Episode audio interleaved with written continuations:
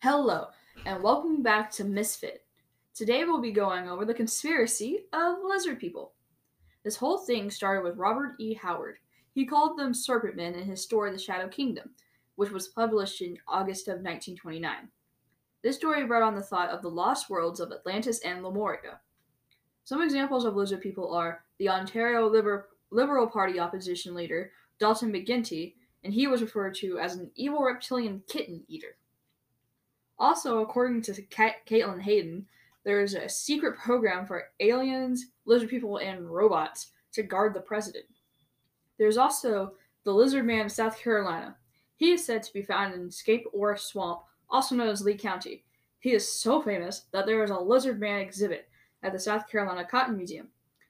Lizard Man has been around since 1988 and he is 32.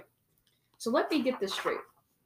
Apparently, lizard people are taking over the world and they're going to start overrunning the government and they're going to eat all of the human beings until we become extinct. Sounds reasonable enough, you know, with all, everything that's going on in 2020, because who knows? Maybe the lizard people started coronavirus. Or maybe the government is run by the lizard people already, and then the conspiracy of the lizard people is just to cover up the fact that there's already lizard people in America.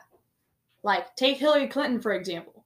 That whole little video of her dressed up as a lizard and then taking off the mask, that was symbolism for her being a lizard person. That's just my opinion, though. But there are just so many stories that I could go on forever. But I won't, and I won't waste your time. So that is it for today. And please sponsor my podcast because it would help Misfit World become more successful in the world of podcast. Well, I'll catch you on the flip side and stay peachy.